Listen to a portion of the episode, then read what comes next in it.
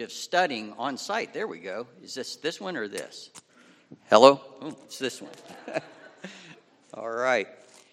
Was how uh, geography played such a crucial part in the teaching, what was going on in that city and so forth. And that's certainly true in this city of Philadelphia.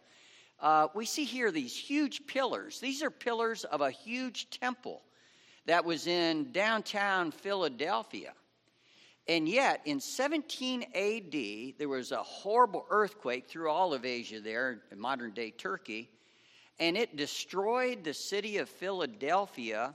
And all that was left, and all that's left of that ancient city today, are these pillars to that temple. Now, interestingly, on the temple pillars, they found that there were engraved names to uh, people that were honoring the god of, of that temple or goddess of that temple.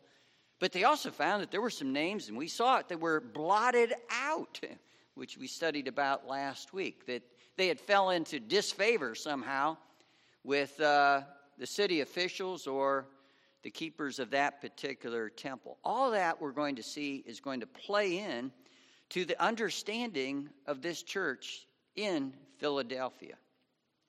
So, in this city of Philadelphia, which was known as the doorway city to the east, to carry the whole philosophy of the Greek culture further on, and that's important to the text. In this city, there was a group of people who believed in Jesus Christ. They were the church, the bride of Christ. And there was a messenger sent. The word angel means um, messenger. Either some believe to the pastor of that church or to an angel assigned to that church. That's what my particular view is. But it says, to the angel of the church in Philadelphia. Again, this church was in Philadelphia, but we need to make certain that Philadelphia doesn't get in the church. Jesus said, I want you in the world, but I I don't want the world in you.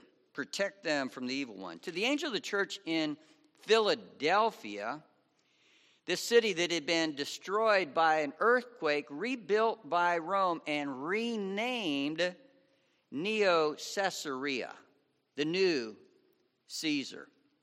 De- the city dedicated the city, and yet it was also known as the city of earthquakes. There were earthquakes that happened there all the time. And therefore, after this happened, the people were afraid to live in the city. The city might fall. So, you know what they did? They found ruins where they had moved out and were living outside the city in small buildings built along this major artery of trade, which seemed horrible. But then again, if that major artery of trade and carrying this philosophy was there, what a wonderful place for the church to be, where they could have an influence upon all those coming through. So, what seemed to be a bad thing turned out to be a good thing. They were going to live up to their name and be the city of brotherly love by being able to share the message. You see, this is the, the evangelistic church. Jesus wants a church that's evangelistic, one that will take every opportunity, even opportunities that seem bad, and think of how could I use this for good to bring the gospel to these people. So I assume they sat around and talked about how terrible it was that their home was destroyed in the city and they were afraid to stay in the city.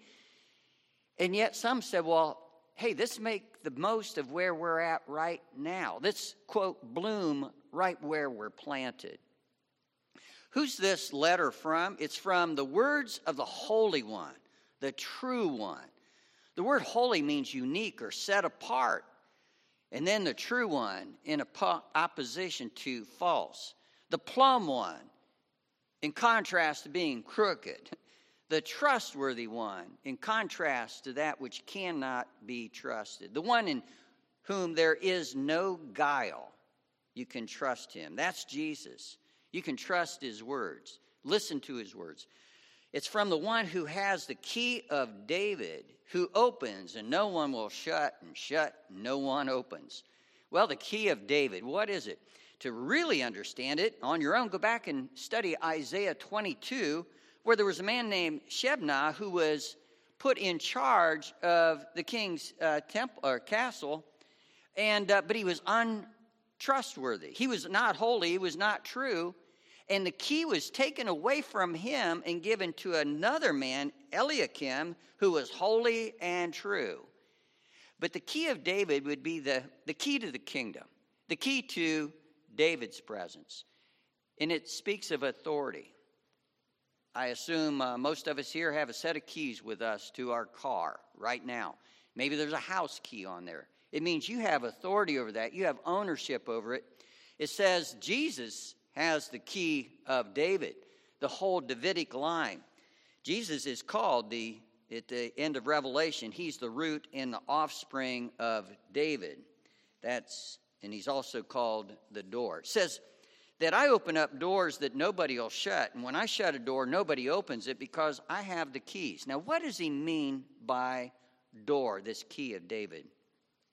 We'll look at that here in just a little moment. But he says, I have a commendation. You know, uh, so, uh, the last week, the church got no commendation, just went right and said, I have a complaint against you. But this is, this is really a good church. This church, you'd want to join this church. I know your works. He says, I know. I know what you do. And he commends him for it. We need to understand that Jesus knows what's going on, he knows our works. Now, works do not save us. We know that uh, from Scripture. That's so clear. But then again, what, what part do works play? Why even do good works then?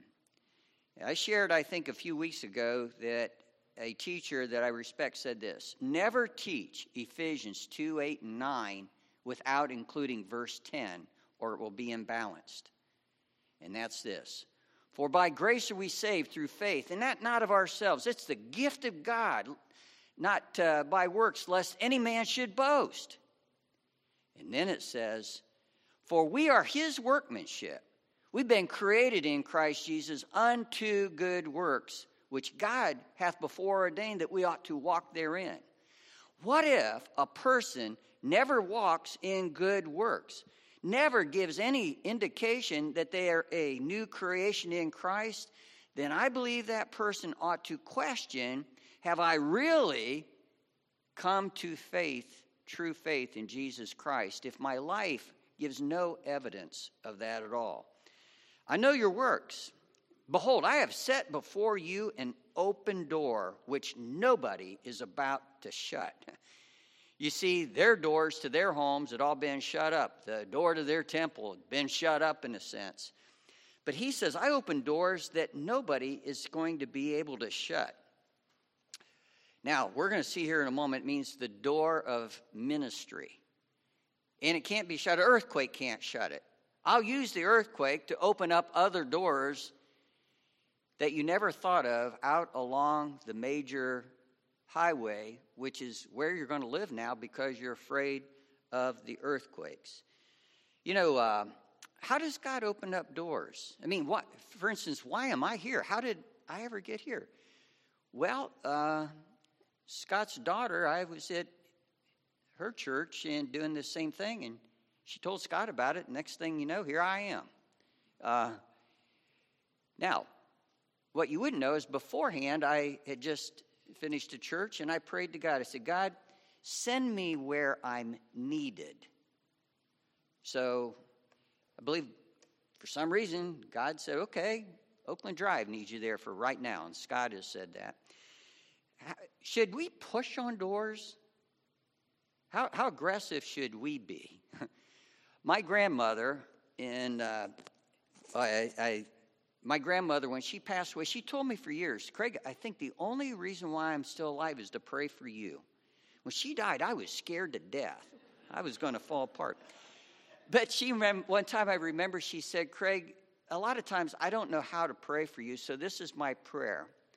If he comes to a door that he won't go through, if, if he comes to a door that you want him to go through and he won't go through, push him. and I thank my grandmother for that prayer. I don't know that we should get pushy, but we ought to be praying for open doors. We ought to be knocking, and then we ought to wait, and then courageously walk through those doors.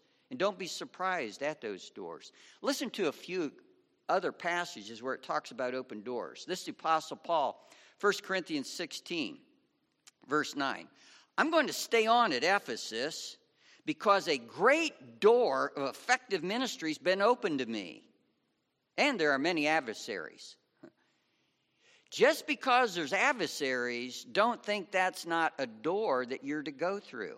It'd be easy to think, well, that can't be what God wants me to do because it looks tough. No, um, Paul said that it, there's many adversaries in Ephesus, and we certainly see that in the book of Acts, but it's an effective ministry and an open door. And we have the, the book of Ephesians to prove that. Acts 14, verse 27. Paul and Barnabas reported how the Lord had opened the door of faith for the Gentiles. Surprise, surprise. Have you ever known somebody came to faith and you thought, I can't believe it. I never imagined that person would be open. And that was a surprise. That's how they felt about the Gentiles. He said it. The Lord opened up that door. 2 Corinthians 2:12 in Troas I found the Lord had opened a door for me. He was traveling. He said, "Hey, God has an open door of ministry here." Colossians 4:3 Pray that God may open a door for our message. We ought to be praying for it as well, not just waiting around. In uh, Philippi, it says this Paul says, What has happened to me, that is, getting thrown in prison, has really served to advance the gospel, for which I am in chains. he said, Who would have thought? They threw me in jail thinking that was it. What am I doing? I'm leading those, the jailers, to the Lord, and people are really encouraged because I'm in jail and they're advancing the gospel even more. So, what seemed bad turned out to be good. He had a jail ministry. Recently, you may have seen where John MacArthur out in California, they were going to throw him in prison for holding services. And he's 80 some years old, and he goes, You know, that'd be interesting. I've never had a jail ministry. and I think this is what he was thinking about. It will inspire others, but also, uh, I'll have a ministry while I'm in there. You know, we need to be creative with open doors and see the ones that are around us. I remember years ago reading where some Girl Scout sold the, the most cookies a girl had ever, one Girl Scout had ever sold before. Do you know where she sold them at?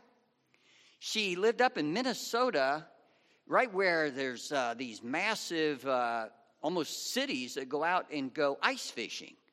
And uh, if you've ever seen that, drive cars out there, they have really nice ice shanties and so forth. She got to thinking, I bet those guys would eat cookies.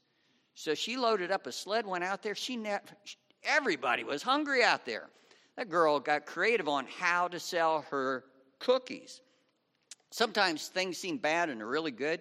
One of the highlights of the past, uh, my time at the church where I was at, two miles down the road there was a mall. Now this was years ago, and they started tearing down good malls because people just don't shop at malls anymore. Well, there were a lot of mall walkers uh, at the, the mall, and uh, they would congregate there, and it was their social time, you know, senior citizens. Well, it was announced they were going to tear down Scottsdale Mall. Man, they were so mad. Perfectly good mall. They're going to tear it down. But the real thing was, where are we going to walk? well, at that time, I used to uh, go down to the YMCA in the morning, and the mayor of South Bend was down there. They just had an article in the paper where they came to him really mad about where are we going to walk at? And uh, he said, I'm going to try and find a school that's been closed down and open up where you could walk in the school. Well, just so happened we had built a new uh, gymnasium at our church with a walking track around it, carpeted. 15 times around is a mile. I saw the mayor down at the Y. I said, hey, I said, you know, I told him about that, and I said, they can come down to our church and walk. It became one of the best ministries we've ever had. Uh, the mayor put it out, and all of a sudden, all these people are coming. Doctors are sending people to our church. It's packed. And from 8 to 4 each day, everybody can walk around the track And uh, we put a coffee time there so they all would just congregate there. And uh, became one of the greatest ministries, still is going. As a matter of fact, during COVID, they actually kept it open, but you had to make an appointment and walk alone.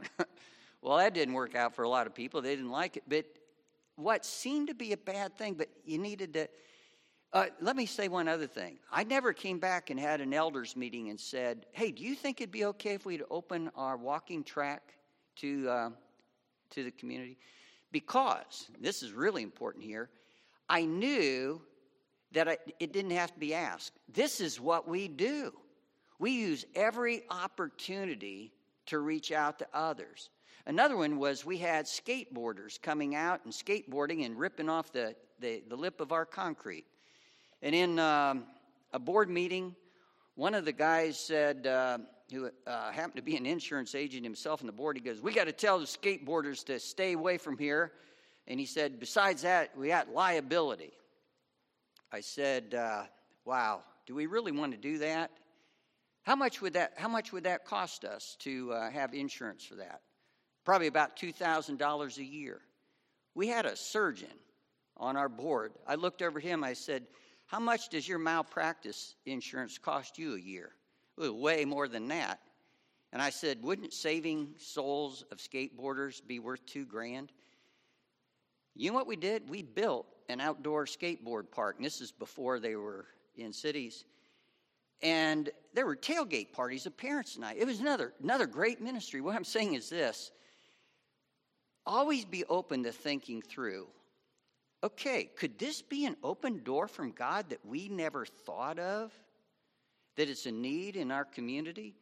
Be open to that. I think that's what Paul's saying. Even even prison can be like that. God can turn things around for good.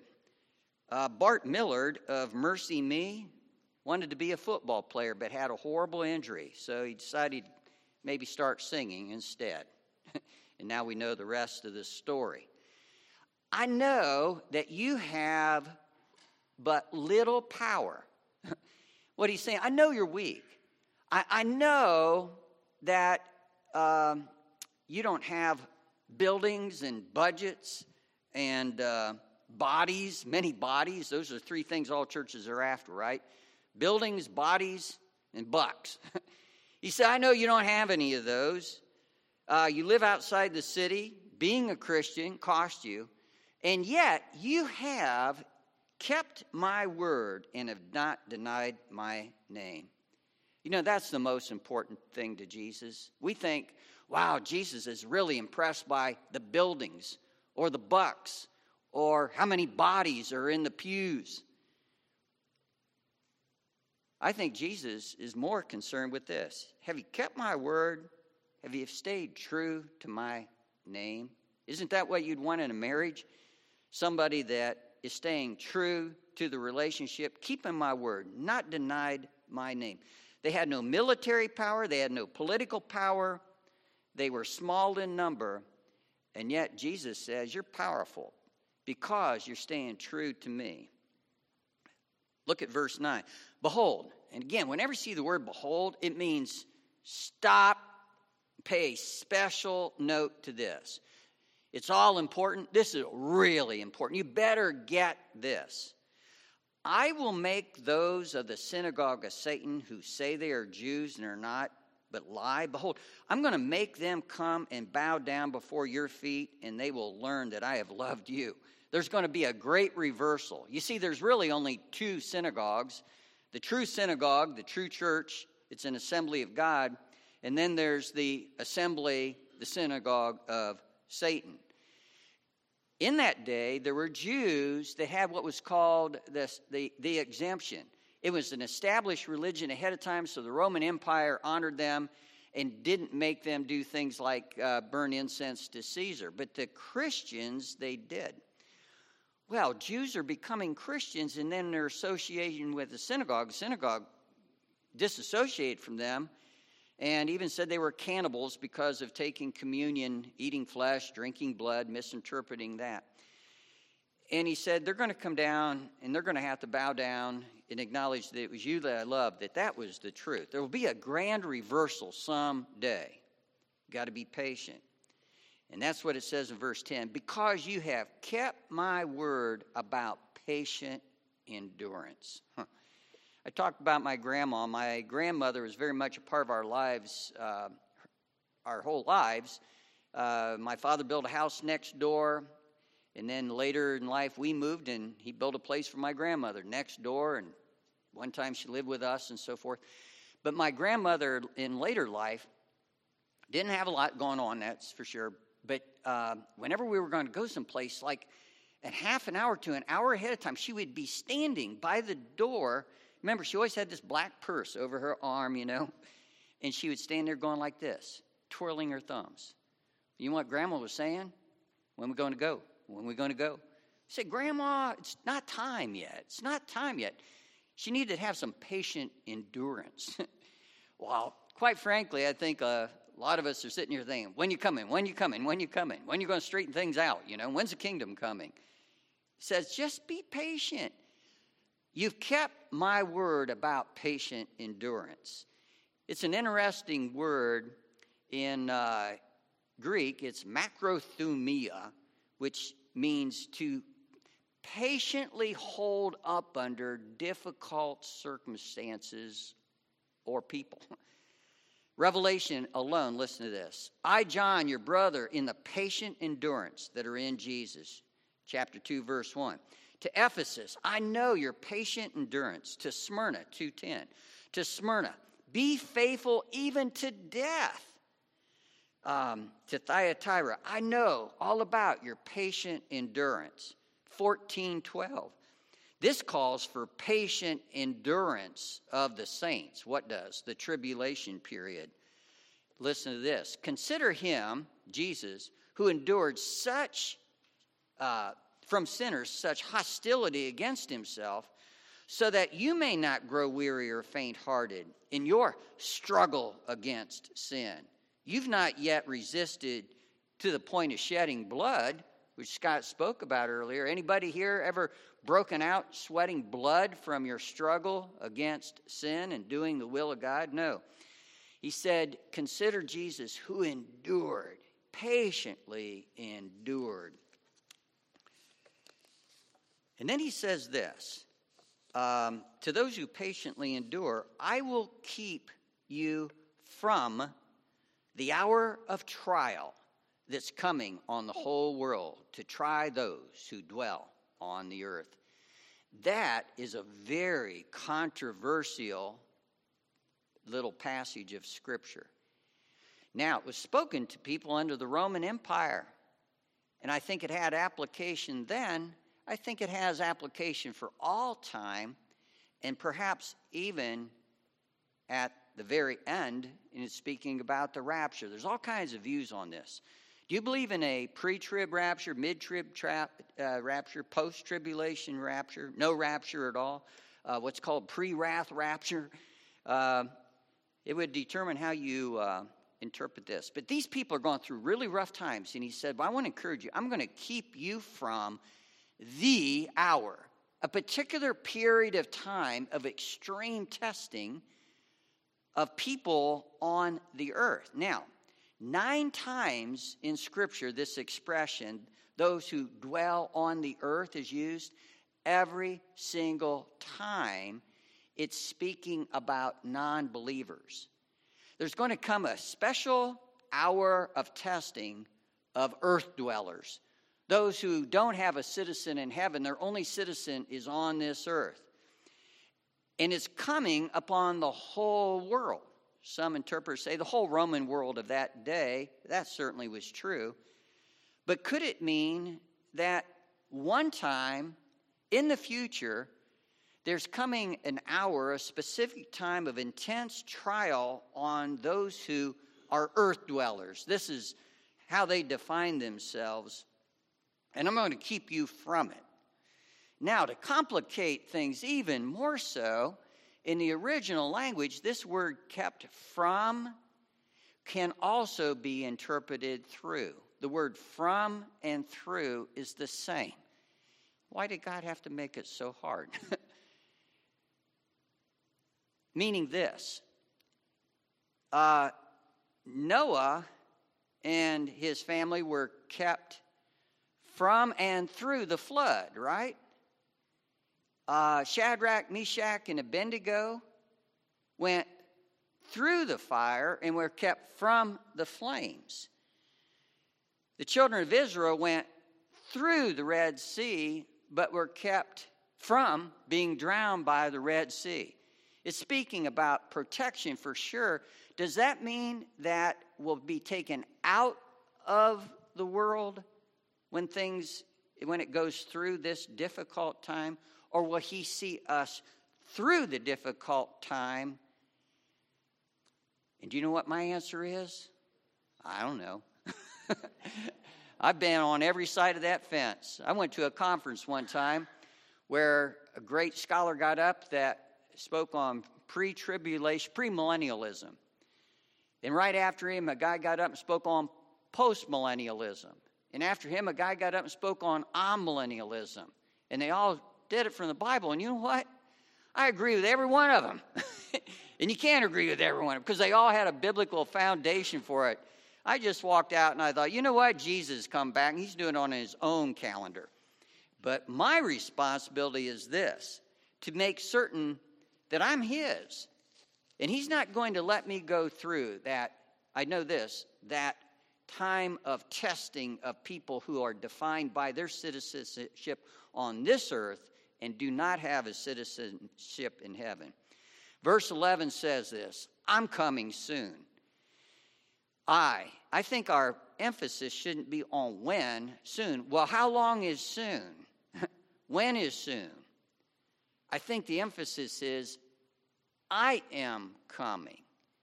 Look forward to my coming and just be ready. Hold on to what you have. Don't get disheartened because it seems like it's taken forever, which Peter says there'll be those who say, Hey, you've been talking about this since the beginning of time.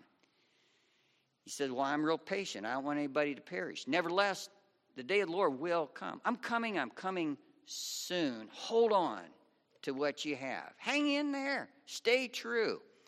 You know, I heard, and I'm certain it's a fictitious story about this uh, Canadian goose that um, got injured, and some people uh, nursed it back to health. The next year, when all the V formations were flying over, that Canadian goose just tried to fly, but wasn't quite healed up yet. Couldn't make it. Well, that year, the next year, ate really well. Next year, when they flew over, he tried to fly, but he's too fat.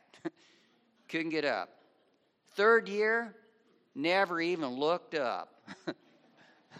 he didn't hold on. He forgot who he was.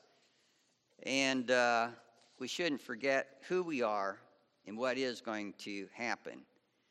So that nobody, nobody will be able to take your crown away from you. Scripture speaks about crowns. Here's a few of them.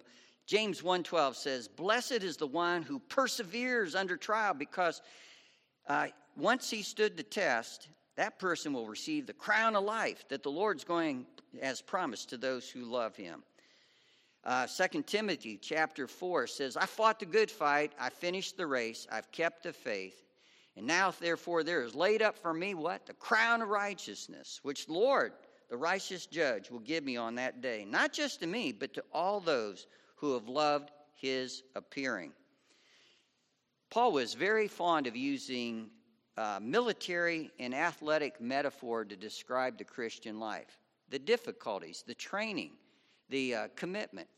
I don't know that that's the uh, type of metaphors that we would use today. Um, you know, the old song, Are You a Soldier of the Cross? That wouldn't be popular today. But uh, Paul said, We're in a battle. There's war out there. Satan wants to destroy, steal, kill, destroy. He's the father of lies. And then I love the fact that he says, I, I got to reward him who overcomes. We've seen that expression all the time. He who knows me is true to me. 1 John 5 4 says, who is born of God whoever is born of God overcomes this world. And this is the victory that overcomes the world, our faith. People, him who has true faith, he who really belongs to me, knows me, will overcome, will be a victor. Let me state this true believers with true faith falter at times. Yet, they're fruitful and faithful to the end. Meaning this uh, there isn't any character in Scripture we look at outside of Jesus Christ that didn't have a bad moment or two. They didn't fall. You know, uh, most of you know I hiked the entire Appalachian Trail, and I can prove it. Do you know why? My legs are totally scarred up from falling. I fell every single day, but I got up. In the Christian life, we fail every single day. Do you know a unique thing of this church I've never seen another church I think is good, and I think it might be characteristic of the Church of Christ? Often you will say, um, I want to confess my sins and repent. There are those that teach sort of like you have a one time repentance at salvation, and then you go on. No, we have a lifetime of repentance, of seeing new things, turning around, saying, Forgive me for that, Lord. Forgive me for that. Not so the marriage is over with. You know, I, I, my wife and I constantly say, Forgive me. Um, I say it more than she does. but uh, that's not so that she won't divorce me, it's just the way relationships work. He who is truly mine, has true faith, is going to falter and fall sometimes, but they're fruitful and faithful to the end. They hold on, they don't forget who they are. I'm going to make him, and this is where the play on it is so good. I'm going to make him a pillar in the temple of my God. I'm going to make him a, a pillar that will never fall down. And never again will he leave it. Remember, they ran out of the city, left everything behind, lived in tents and little makeshift huts along the main thoroughfare, lived outside the city. So that's not going to happen. And remember, they renamed that city after it was rebuilt, Philadelphia, to Neo Caesarea, the new city of Caesar. I'm going to write on him the name of my God, not Caesar, but God, and the name of the city of my God, not the new Caesar, the new Jerusalem, city of peace, that's coming down out of heaven from my God. And I will also write on him my new name. I don't understand all what that is, but it's good. I know that a bride takes the groom's name. I know that the bride takes the groom's home. And Jesus said, I have a new name that I will give to you. When is all this going to happen? When he repeat, when he completes building his house, behold, um, don't let your hearts be troubled. You believe in God, believe also in me. In my Father's house there are many mansions, homes. I go to prepare a place for you. And then when it's complete, I'll come and I'll get you and take you unto myself, so that where I am, there ye shall be also.